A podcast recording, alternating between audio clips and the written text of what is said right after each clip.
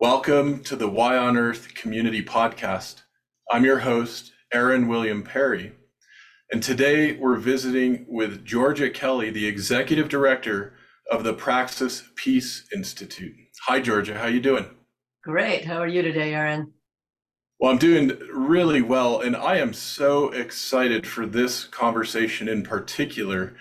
Uh, it feels uh, as if I've been anticipating this for 20, 25 years, which might become clear in the course of our conversation why. Um, but essentially, the, the reason is you're an expert on the Mondragon cooperative system and, and amazing community and corporate structure over in the Basque region of Spain, which is going to form much of the topic of our conversation today. Right. So excited.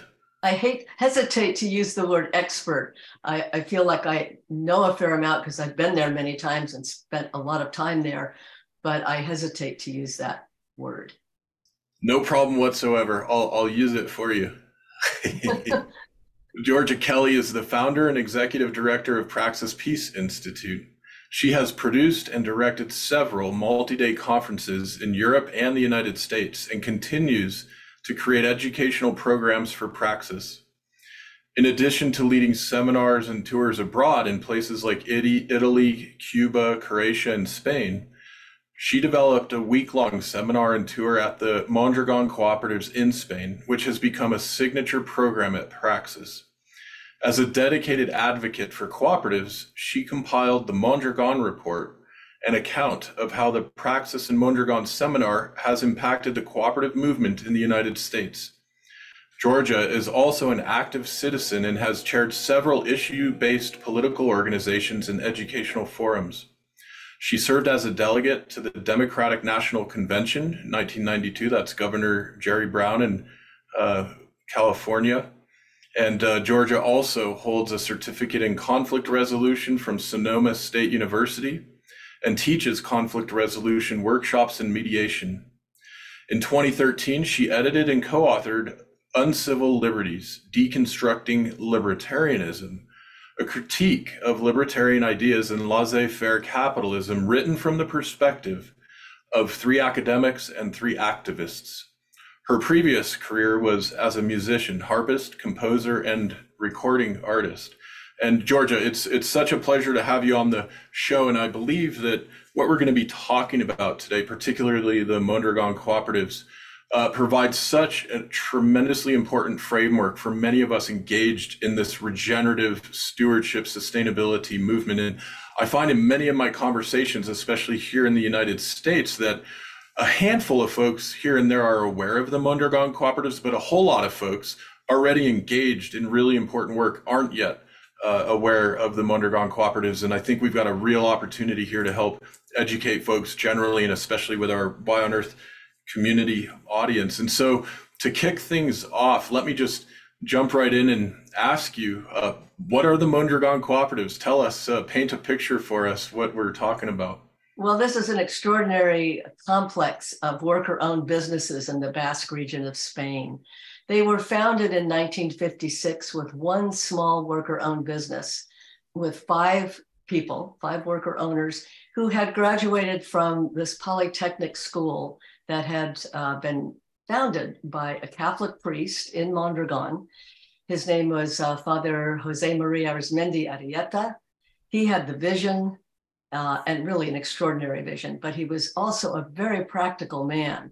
And he realized coming to the Basque region with a very high unemployment rate in the late 40s, early 50s, that what they needed was to educate the people there so they could qualify for the industrial jobs that were available. And that's why he started the school. And out of that school, um, five of the students created Fagor, which is, it was called Ulgor then, but it's changed its name to Fagor. And the industrial appliance Fagor still exists today. And that was the beginning with five people. Today it's almost 100 work, or maybe it's a little over 100 worker owned businesses and probably between 85 and 90,000 worker owners. It fluctuates, but that's approximately what it is. So it became huge in this amount of time. And also, what it fostered in the region is in the 40s and 50s, 1940s and 50s, the Basque region was the poorest area of Spain. Today, it's the wealthiest area of Spain. So that has really come about through the plethora of worker owned cooperatives. Mondragon is the biggest consortium of cooperatives, but there are also a, probably an additional thousand cooperatives in the Basque region. So it's a huge movement in the entire culture.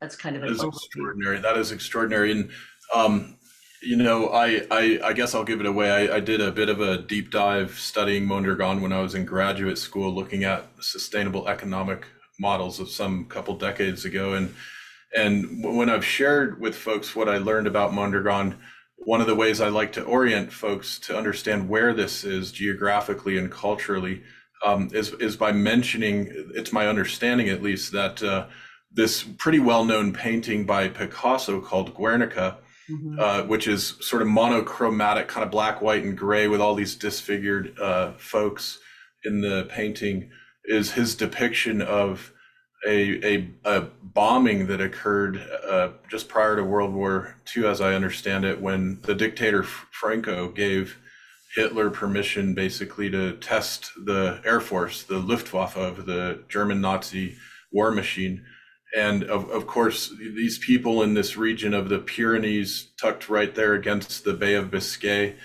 uh, have undergone some different uh, uh, injustices and, and, brutality through history as a specific ethnic group in that region as i understand it. Is that right? Can you tell us a bit yes, about that uh, you know the franco regime was very oppressive for the basque people generally and they, I think this is the reason why Mon- the Mondragon cooperatives have always kept somewhat of a low profile. And part of it is they had to during the Franco regime. And Arizmendi Arrieta, the priest, was actually arrested at one point. Um, but because it's a Catholic country and even the, the, um, the right wing people were Catholic, so they couldn't really hold a priest indefinitely, which they didn't.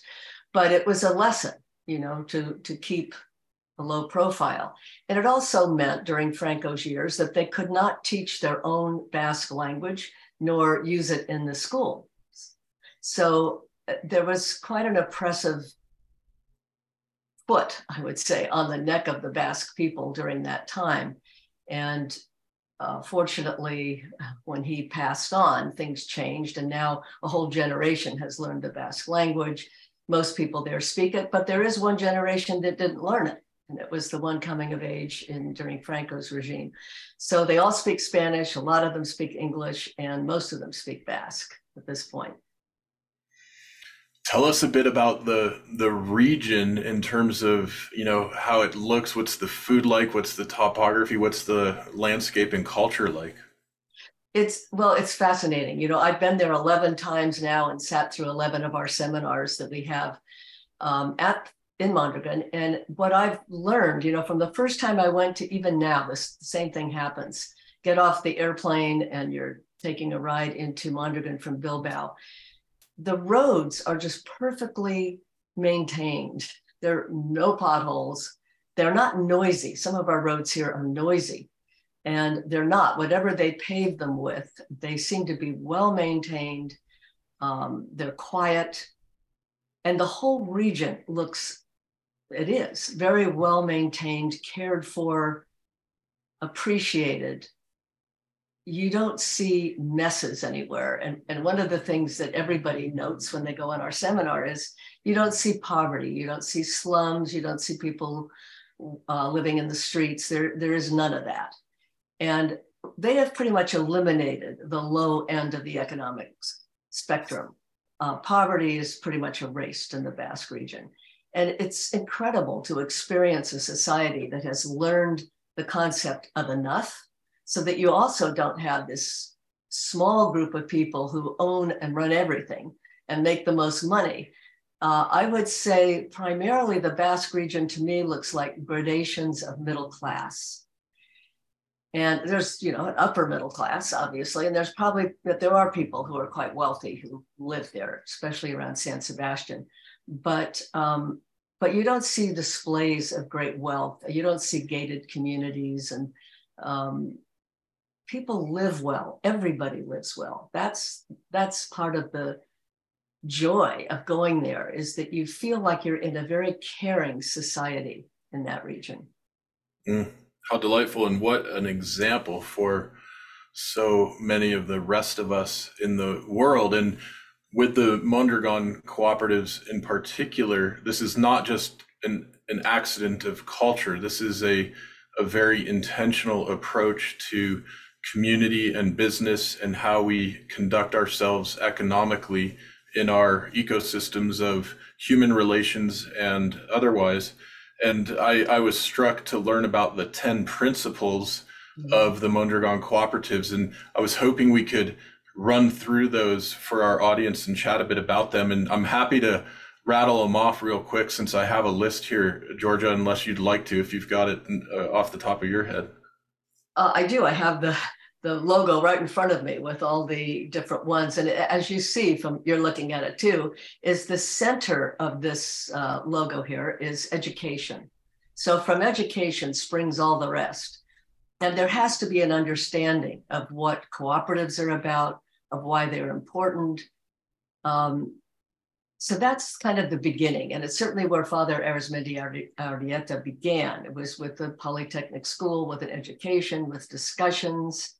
And, uh, and that helped form the base of what would eventually be the cooperatives. And um, I don't know that we need to go through all of them, but I'm going to mention ones that I think are really particularly important for people to know about. You see wage solidarity on that wheel. And that means that the, the lowest income um, of a worker owner is only the, the CEO of that company is probably only making six times what he is making or she. So there's this ratio one to six uh, for salaries, which is extraordinary. It means you don't have CEOs making 300 times what the lowest paid worker is making. Um, yeah. This is wage solidarity. So you, this is also why you don't have this great big, um, or not big, but big in terms of earning. You don't have people with lots of money and then another group that's just barely making it working for the same company. This never happens in, in a Mondragon company. And, uh, and that's wage solidarity. Um, intercooperation is another really important one. Um, but I, am going to talk about open admission too, because I think this is interesting and it's a quality that Americans sometimes misread. And I think the reason to think, well, anyone can become a member of Mondragon. Well, the way it works is if you apply for a job or have an idea for um, a job, you can apply, but uh, there's also an 18 month, I guess, an assessment period. Do you fit from your point of view? Do you fit from their point of view? So before you actually can become a worker owner, there is this time of reflection and seeing if it's a good fit. So open admission mean yes, they're open for other people beside Basque people to apply for jobs, but it, it also means there are boundaries, there are standards that have to be uh, met. So it's not a free for all. And I think the other way I would look at that is because it's one worker, one share, one vote. No one can amass shares in a company it's one worker owner, one share. And if they leave, they can cash out their share, but they can't sell it. So that means that they are not available to be taken over by another corporation or a large business in Spain or even internationally. So that has protected the cooperatives. Um, it's one of the smartest things, I think, at the beginning that the vision was to see that in order to maintain that integrity of the cooperatives, they need to not be available for takeover. So it's important, I think, to understand what open admission means to them. It's a little bit different than sometimes Americans take it to mean, uh, which is one of the reasons why I felt it was important to talk about it. Um, the one that fascinates me, and from the first time I saw this wheel, I was so motivated by it, is the one on the outer part of the wheel social transformation. And they are focused on transforming the culture. Cooperatives do transform a culture. And last year and this year, when we have our seminar in September, we will go again to a center in Bilbao where their focus is it's an NGO, non governmental organization, and their focus is how to manifest social transformation in a community. So they work in different areas of Spain, in um, third world countries. They work in a lot of different countries in this uh, idea of how you transform a culture. I won't go into it all now, but we do go into it with the NGO that does this work when we're in uh, Spain. And it's fascinating to me because my question has always been if society is going to change, it has to change culturally. There has to be an understanding at a very deep level of um, how things really change permanently, not just a revolution where it kind of goes around and comes around, but something that evolves outside of the norm that you know people have gotten used to. So social transformation to me has been one of the key things of understanding how uh, these cooperatives function and how what their role in the society has become. That's so exciting. I, I wanted to connect a couple of dots for our audience, Georgia. First of all, with respect to the the, the wage solidarity, um, which I sometimes will refer to as executive pay differential caps right? And, and, just to reiterate, here in the United States, it's very typical for a large corporation to have a CEO uh, paid several 100 mm-hmm. times as much money each month or each year as a, a full time uh, employee within that corporation. And uh, Mondragon has established such a beautiful example here. And I know of uh, some other companies and organizations that have kind of followed this lead and been inspired by this, including Dr. Bronner's, the soap and and now chocolate company, and we've interviewed a handful of their leaders in several episodes, including one with a CEO David Bronner, Chief Engagement Officer, and in that we talked about their uh, wage uh, differential cap, which is I think one to five. It might be one to six, but I recall one to five off the top of my head. And of course, want to mention we did episode 36 with Nicole Vitello from the Equal Exchange Cooperative, doing wonderful coffees and teas and chocolates, things coming from many different regions of the world in a cooperative model. And uh, I mean, this is, it's Georgia, such an inspiring story. And I'm thrilled um, that coming up is another opportunity for some of us to join you uh, for this week long experience, immersive experience, and hopefully um, I'll personally be there, and and hopefully some of the other uh, friends and colleagues from our Y on Earth Community Network will be able to join, and and that's coming in in September. Could you tell yes, us a bit? That will, that will and... be September 10th to 16th. So we meet on a Sunday at the airport in Bilbao, and we have our transfer bus that takes us to Mondragon for the week. And we have lectures every day. They have a beautiful uh, educational center in the hills just above Mondragon. It's on hmm. many, many acres of land. It's a beautiful place. It's a renovated 14th century villa that's been renovated for uh, classes, basically. And it's just gorgeous. And they also have a dining hall where we have our lunches every day. And, and then we go on excursions. We visit um, some of the cooperatives, the worker owned businesses. We usually go to the Culinary Arts Center, which is part of the Mondragon University system. And they have renowned chefs from all over the world who teach there. And hopefully this year we'll be able to have lunch there. That's possibility prepared by the students.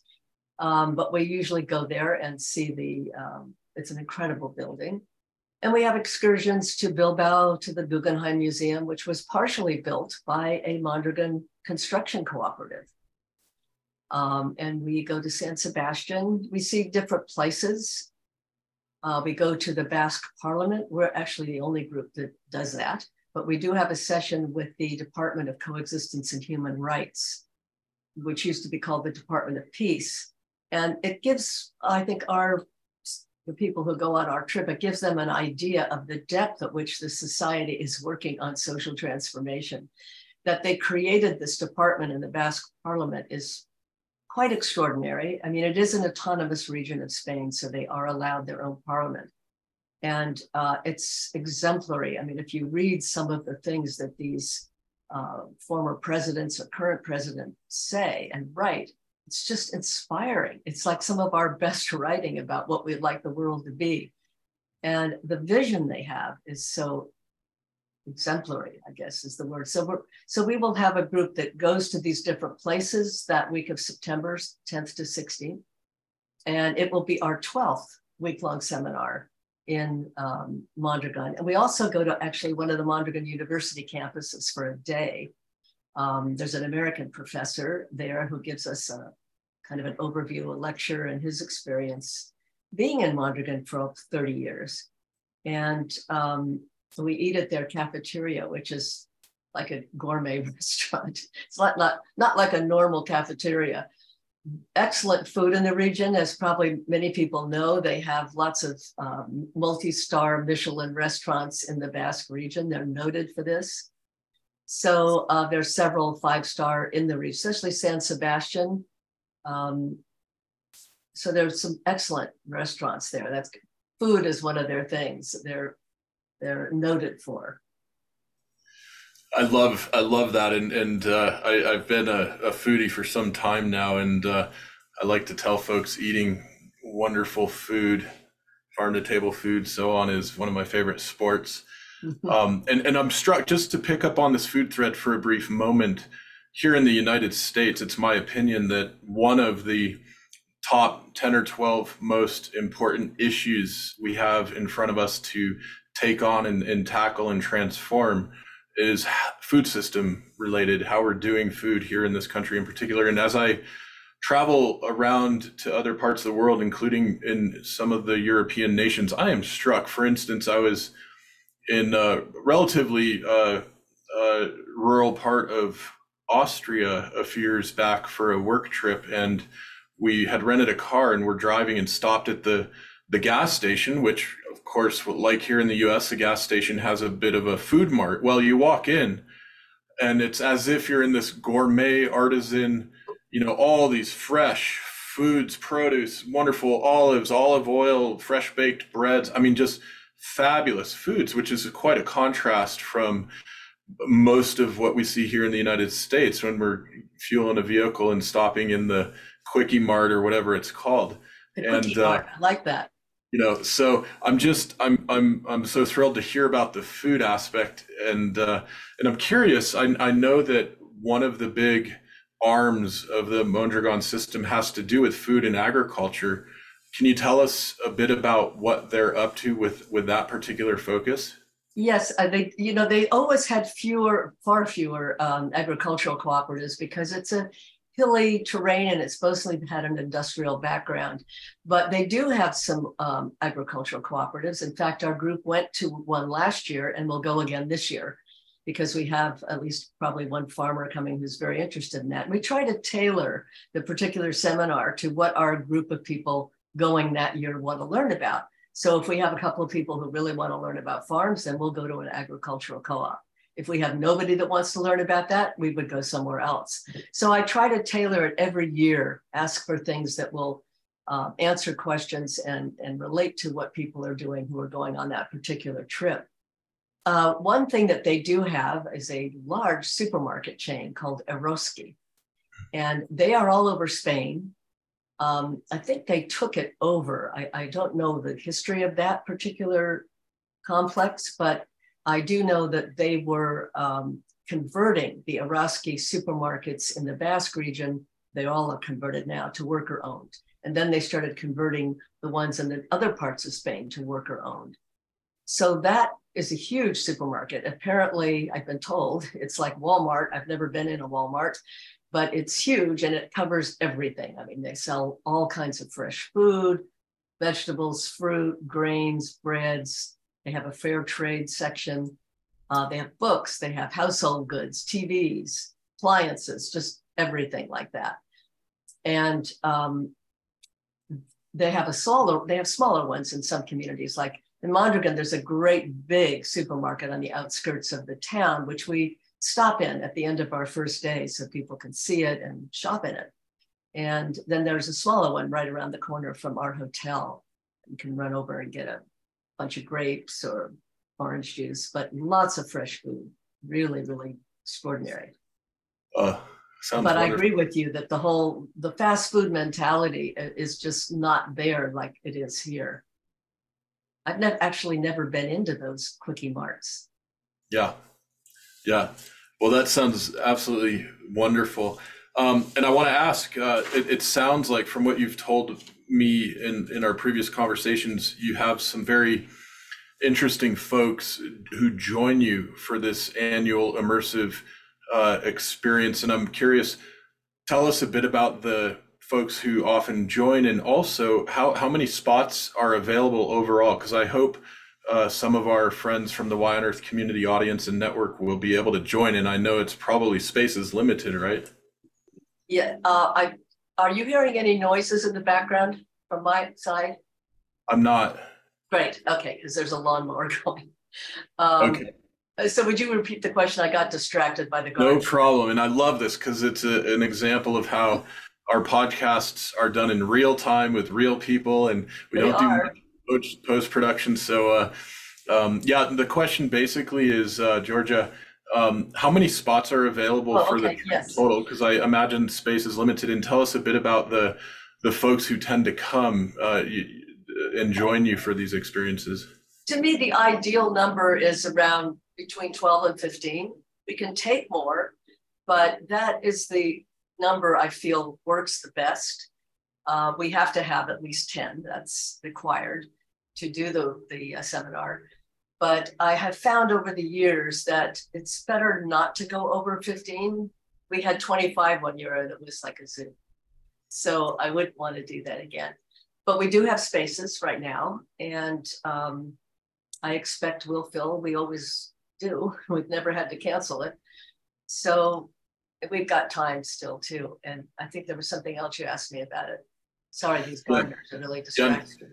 oh, no, no, no worries. Um, yeah, and so yeah, hope folks, if you want to join, I'm I'm very much hoping to be there. And if if you want to be a part of this experience, I would encourage you to get in touch with Georgia sooner than later to make sure you've got a spot. And uh, yeah, the second question, Georgia, is just to share a bit with our audience about some of the folks who tend to join you for this right. experience. Because you've mentioned to me um, uh, recently that you often have professors and, and folks who are really engaged in these uh, topics and looking at cultural and, and social transformational change. Yes, we often, oh, every trip we've taken, we've had professors who want to teach the model and do. And uh, and then we have people from kind of all walks of life who are interested in this model, especially people who are politically oriented and, and don't see any hope in the future of capitalism. And they want to say, okay, what are some alternatives that, that work? And the thing about going to Mondragon is you see a hybrid system. That's what I've always called it. And yet it's something else. Uh, cooperativism, uh, that's such a word, it's, um, you know, it has elements of capitalism, it has elements of socialism, it has its own cooperativism, uh, but I wouldn't categorize it. And I don't think they do either. They never use those terms, so they don't. Um, but it, it appeals to people who are looking for real economic alternatives to the neoliberal capital uh, capitalism that has been so destructive in our societies. And this is an alternative, and it's a model that works and works really, really well. The thing is, it requires a certain type of understanding and mentality. And I think one of the most important things that it requires is for a person to have a sense of enough. Uh, you can't be the kind of person that wants more and more and more and that has to prove your self-worth by your gadgets and your your uh, possessions because that isn't the kind of person who thrives in, in a cooperative community so it takes a different mentality than this kind of neoliberal mentality that has been part of our culture for many decades if not for the from the beginning so it takes a different mindset. And what they always tell us when we go for our seminar is that it, you have to be mature to be in a cooperative. Mm-hmm. And a lot of that, I think they mean that in order to be a decision maker, because they are democratically run, but there is a point at which they, they work on consensus, but that doesn't mean 100% agreement. It means they would like 80%. But if they have to make a decision in a certain amount of time, they will go with a simple majority. It's not what they want. And they will try to actually always do better than that, but they would never require 100% buy in, um, which is practical. And I think a lot of the cooperatives in the US that began with that idea that we will be consensus driven, we'll always be 100% in agreement. What that did, and they learned, the ones that survived, learned pretty quickly that what that does is gives one person the, uh, the opportunity to sabotage the whole thing. Yep. So if you're really serious about the business, you cannot be consensus uh, 100%. Yep. You're, you're sabotaging your own organization. And, and of course, Mondragon understands that. Dynamic. Yeah, I've heard that referred to as the tyranny of the minority. Right. Yes. It is the tyranny of the minority. And I think many people who are focused on democracy in the US confuse 100% agreement with a democratic process. Um, democratic process means people have different opinions, different yeah. ideas they bring to the fore and share. And the majority will win out at, you know, at a given time but through the discussion, they understand why. And I think the mature part, in order to step back and say, okay, my vision didn't pass muster this time. So that's okay. It will probably another time. That's a sense of maturity and, and not being ego driven. Yeah. You've got the right answer and no one else does. Right. so beautiful and, and really uh, offers us so much to internalize and consider and potentially even adopt um, into our own lives and organizations. And, and speaking of that, I'm really excited to share a project we're working on currently, which is another book um, focused on regenerative finance, social enterprise, stewardship, philanthropy, and ecoscene economics. And for this book, um, we're inviting a number of thought leaders, authors, et cetera, to share essays and articles uh, to have a diverse collection of voices and input on how we can evolve our structures and systems toward a saner, happier, more ecologically balanced, regeneratively and stewardship oriented way of doing business with each other. And so I'm I'm so thrilled to share, Georgia, that it's uh, very, very, very likely you'll be sharing an essay with us in this in this book project, um, with taking some of the particular insights and inspiration from the Mondragon cooperatives. Indeed, I look forward to doing that, and I'm happy to be part of it. Thank you for asking. Yeah, it's it's really my pleasure. I'm very very excited about this project. And uh, speaking of books, I mentioned um, uh, that I studied in grad school, the Mondragon Cooperatives did an in-depth dive for a, a, sustainable economic development course I was taking, and had a professor from who did a lot of work through the World Bank and the International Monetary Fund, and I'm not sure he was quite buying it. That's okay. Um, but one of the books I really enjoyed is called "We Build the Road as We Travel" by Roy Morrison, and this is a bit dated now, but I recall. Um, some financial figures that just stuck in my head that I'll ask you about in a, in a moment, Georgia. But uh, I want to be sure to also mention uh, some wonderful reads by an author, Mark Kurlansky, including one called The Basque History of the World.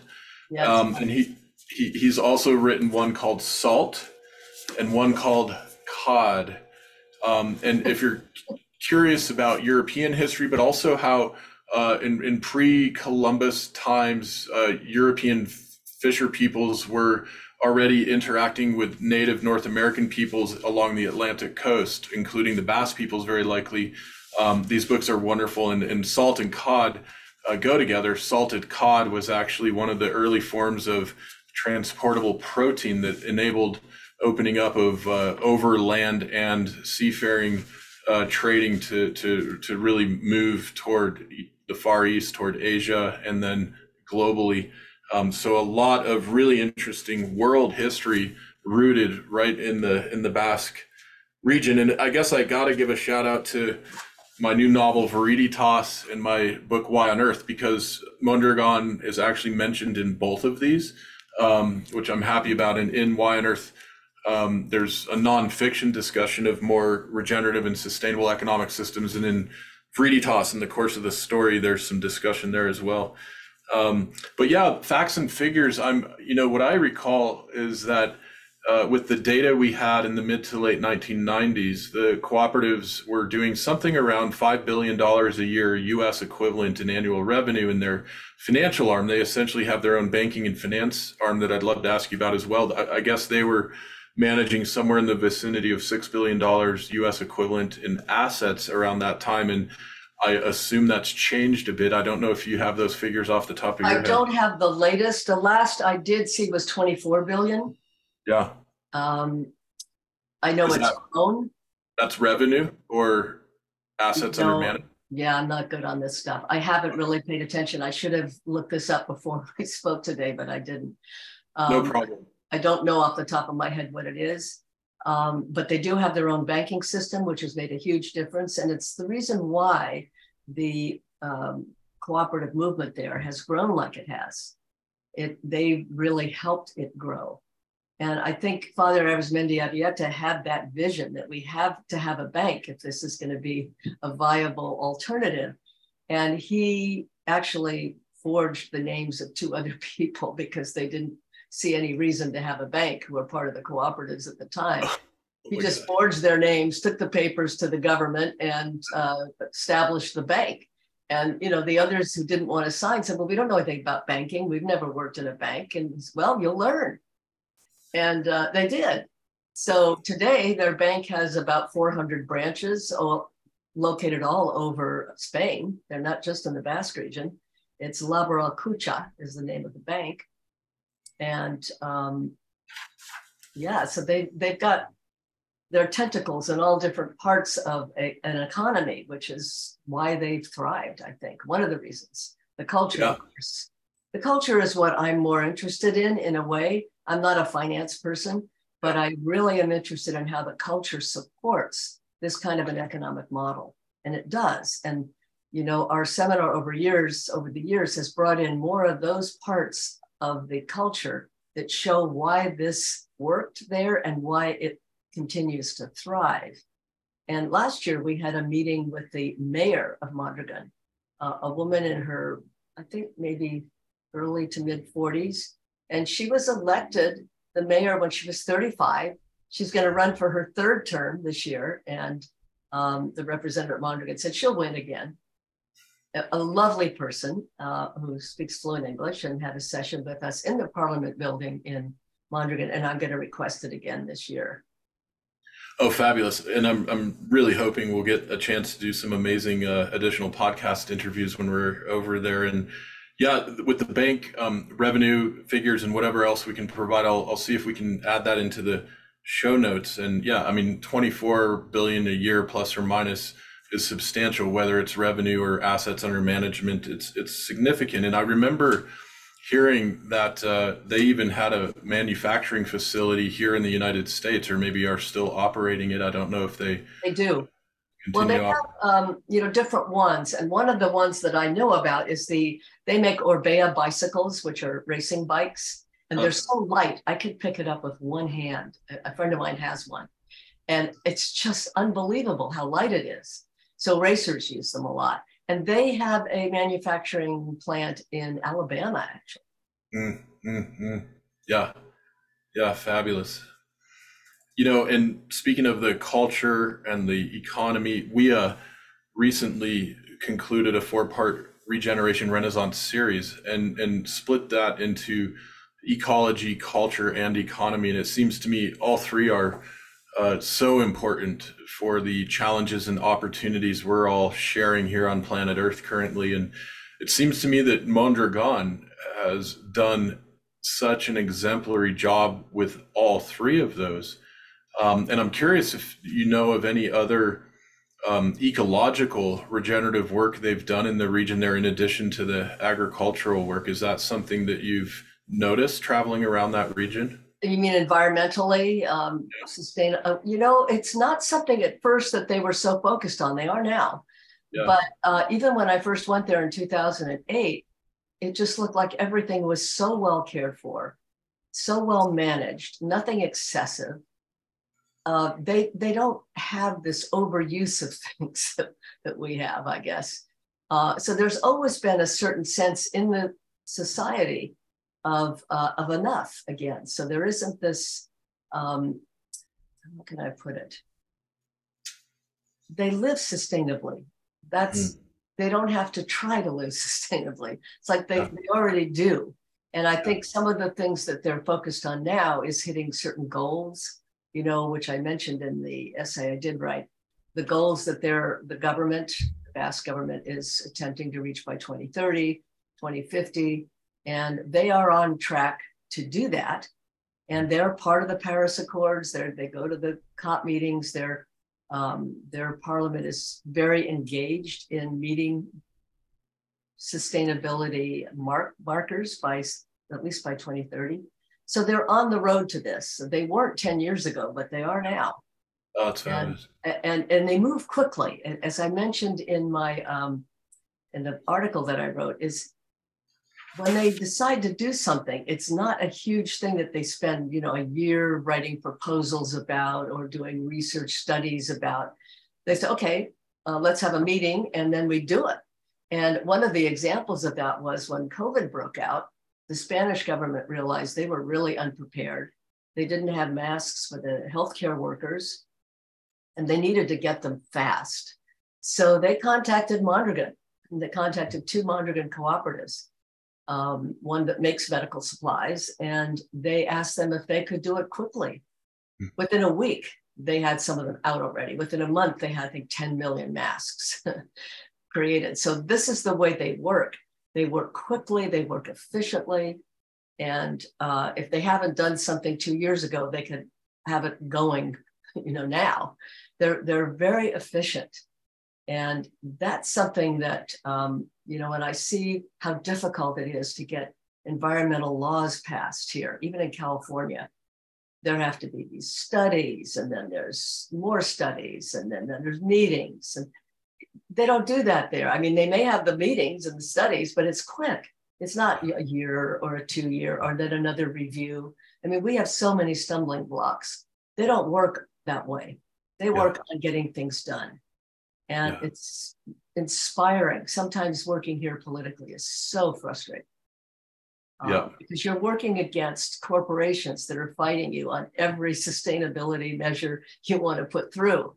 And there they don't have that. It's it's just different. It's so inspiring. I just wrote joy and efficiency. It's uh, what a way to be, huh? What, what a way to be. As you can see, I'm very much uh, an aficionado of Mondragon. And I remember the first couple of years I went, people said, well, after you've gone a few years, you know, the romance will wear off. Well, you know what? It hasn't. And it's been 15 years. So, because I learn new things every time I go and they do new things every time. There's something new every time we go. That is uh, quite a quite a testament. That's so beautiful. Let me, uh, Georgia, remind our audience this is the Y on Earth Community Podcast. I'm your host, Aaron William Perry.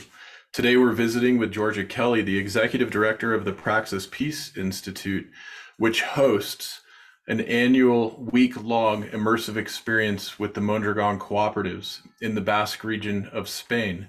And uh, if you're just joining, you can join this year's experience, which is in September, September 10 to 16, 2023.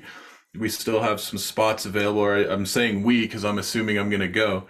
Um, I hope you and, are. Yeah, I hope so too, Georgia. And uh, you can find more information and connect with Georgia at praxispeace.org. That's P R A X I S peace.org. Also, she has a YouTube channel uh, for the Praxis Peace Institute. The handle is at PPI536. We'll include these links in the show notes, of course. Um, and I want to be sure to mention and thank our sponsors and supporters who make our Y on Earth community podcast possible. This includes Chelsea Green Publishing. And uh, you can go to yonearth.org slash partners dash supporters to find special deals with many of our partners and supporters. And with Chelsea Green, they're offering a 35% discount on their books, audiobooks, etc. Um, so you can click through from the yonearth.org website to take advantage of that. Uh, Purium Organic Superfoods, love these, use them every day. They're great. Um, we've had an episode with David Sandoval, the founder and CEO of Purium. Of course, Earth Hero, sustainable home supplies, and more, much, much more. Pet supplies, home supplies.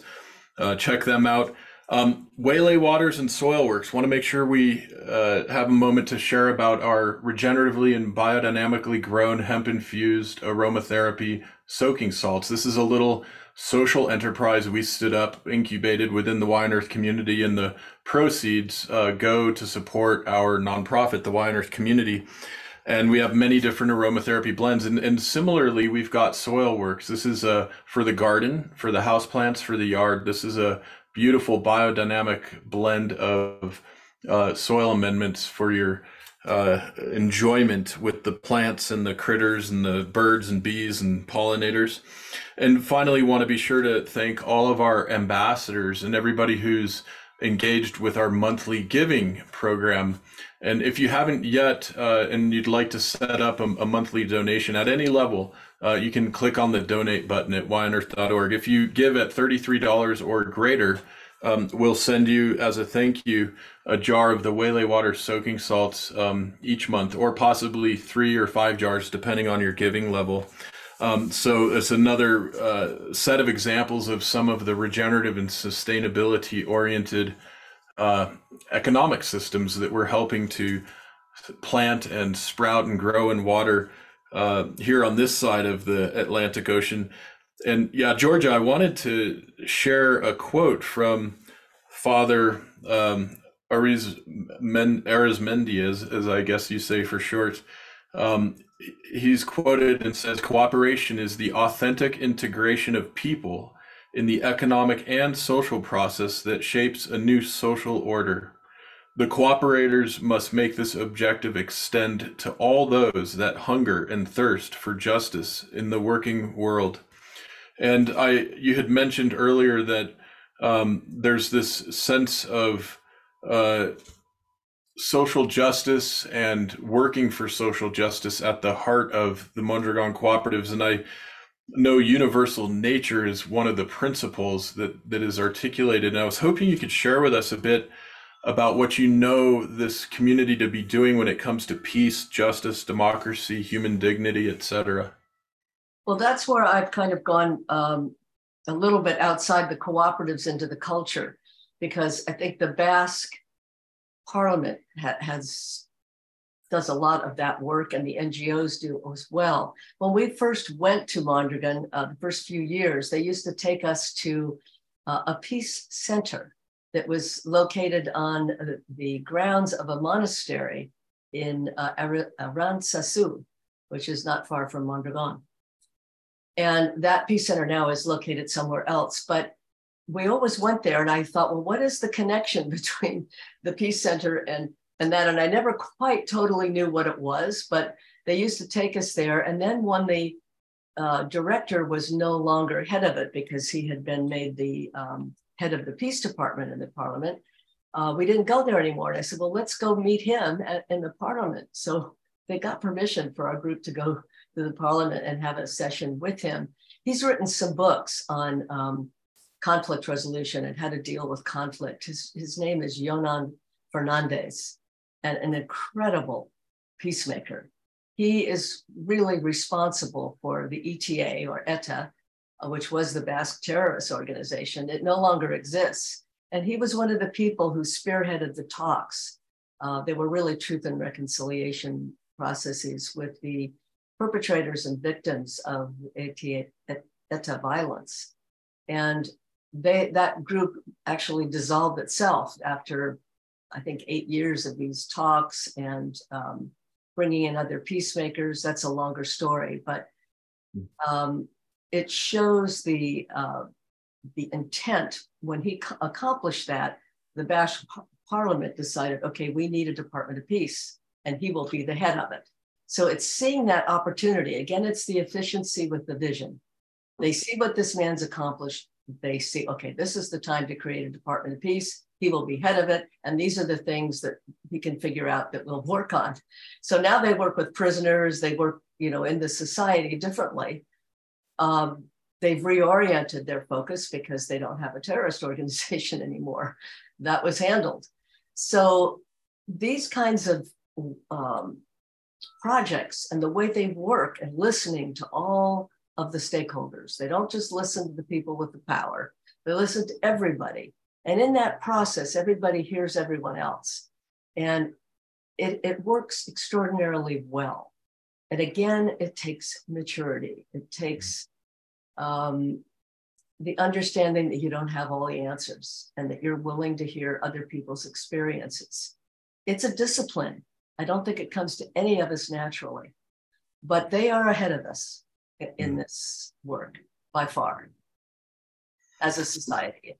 Yeah, so much of what you describe with respect to the culture reminds me of several of the indigenous communities that I'm connected to, inc- including the Mohawk, uh, where I have some of my own ethnic heritage, and my my friends, my relatives in the Mohawk Nation also have a very inclusive approach to governance. And actually, the framers and founders of the democracy here, the Republic of the United States, took some mm-hmm. um, inspirational direction from the Mohawk and the other tribes in the Iroquois Confederacy.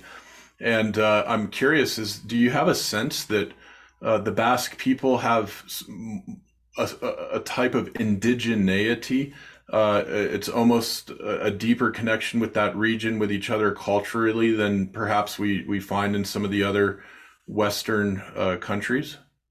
Probably, I mean that's certainly the assumption, and um, you know they were cut off from different parts of Europe for a long, long time, and their language is related to no other language on the hmm. planet.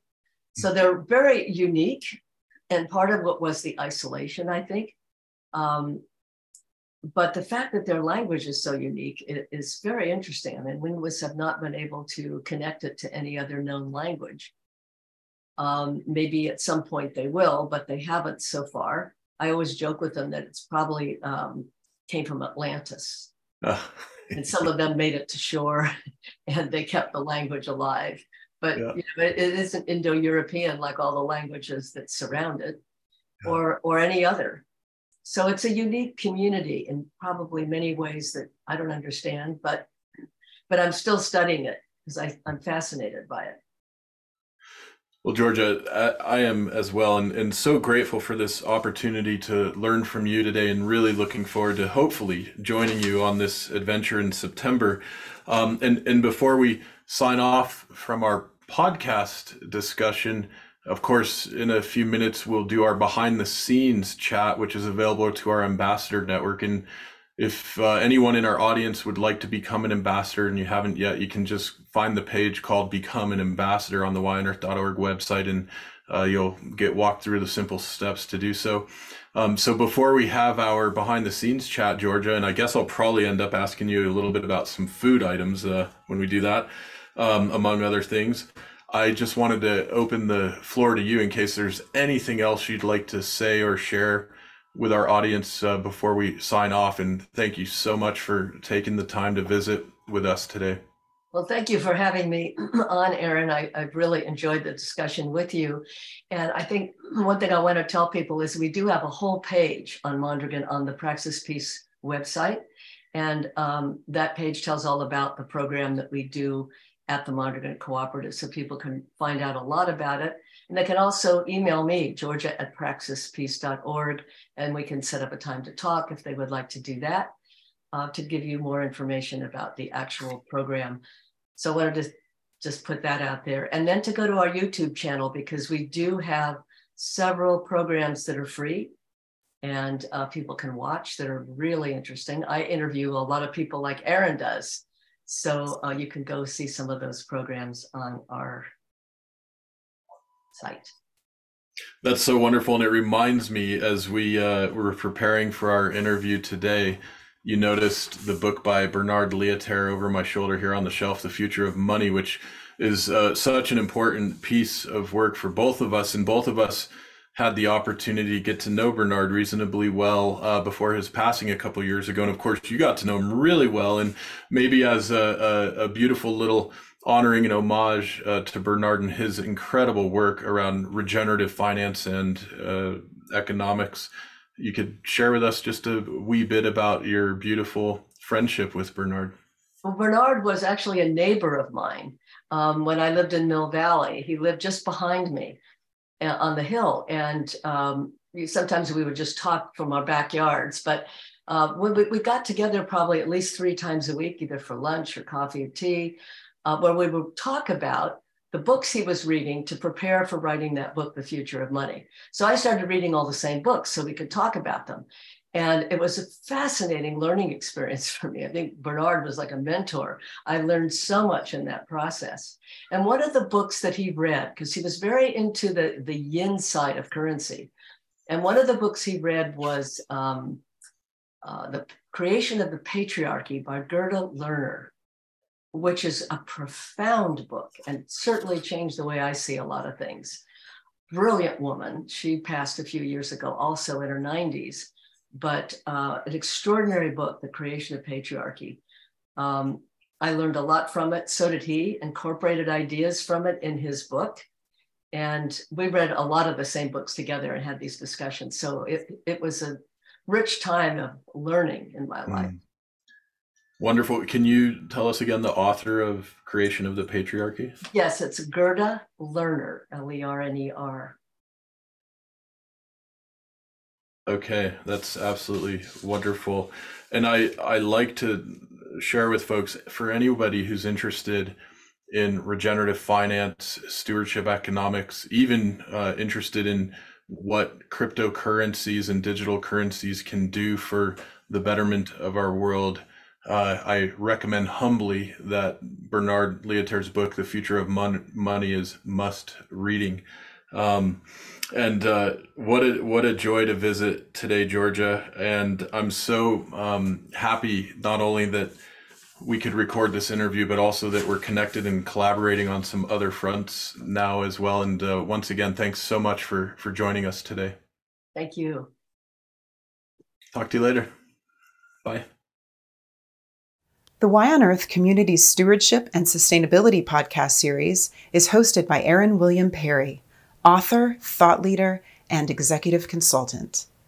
The podcast and video recordings are made possible by the generous support of people like you.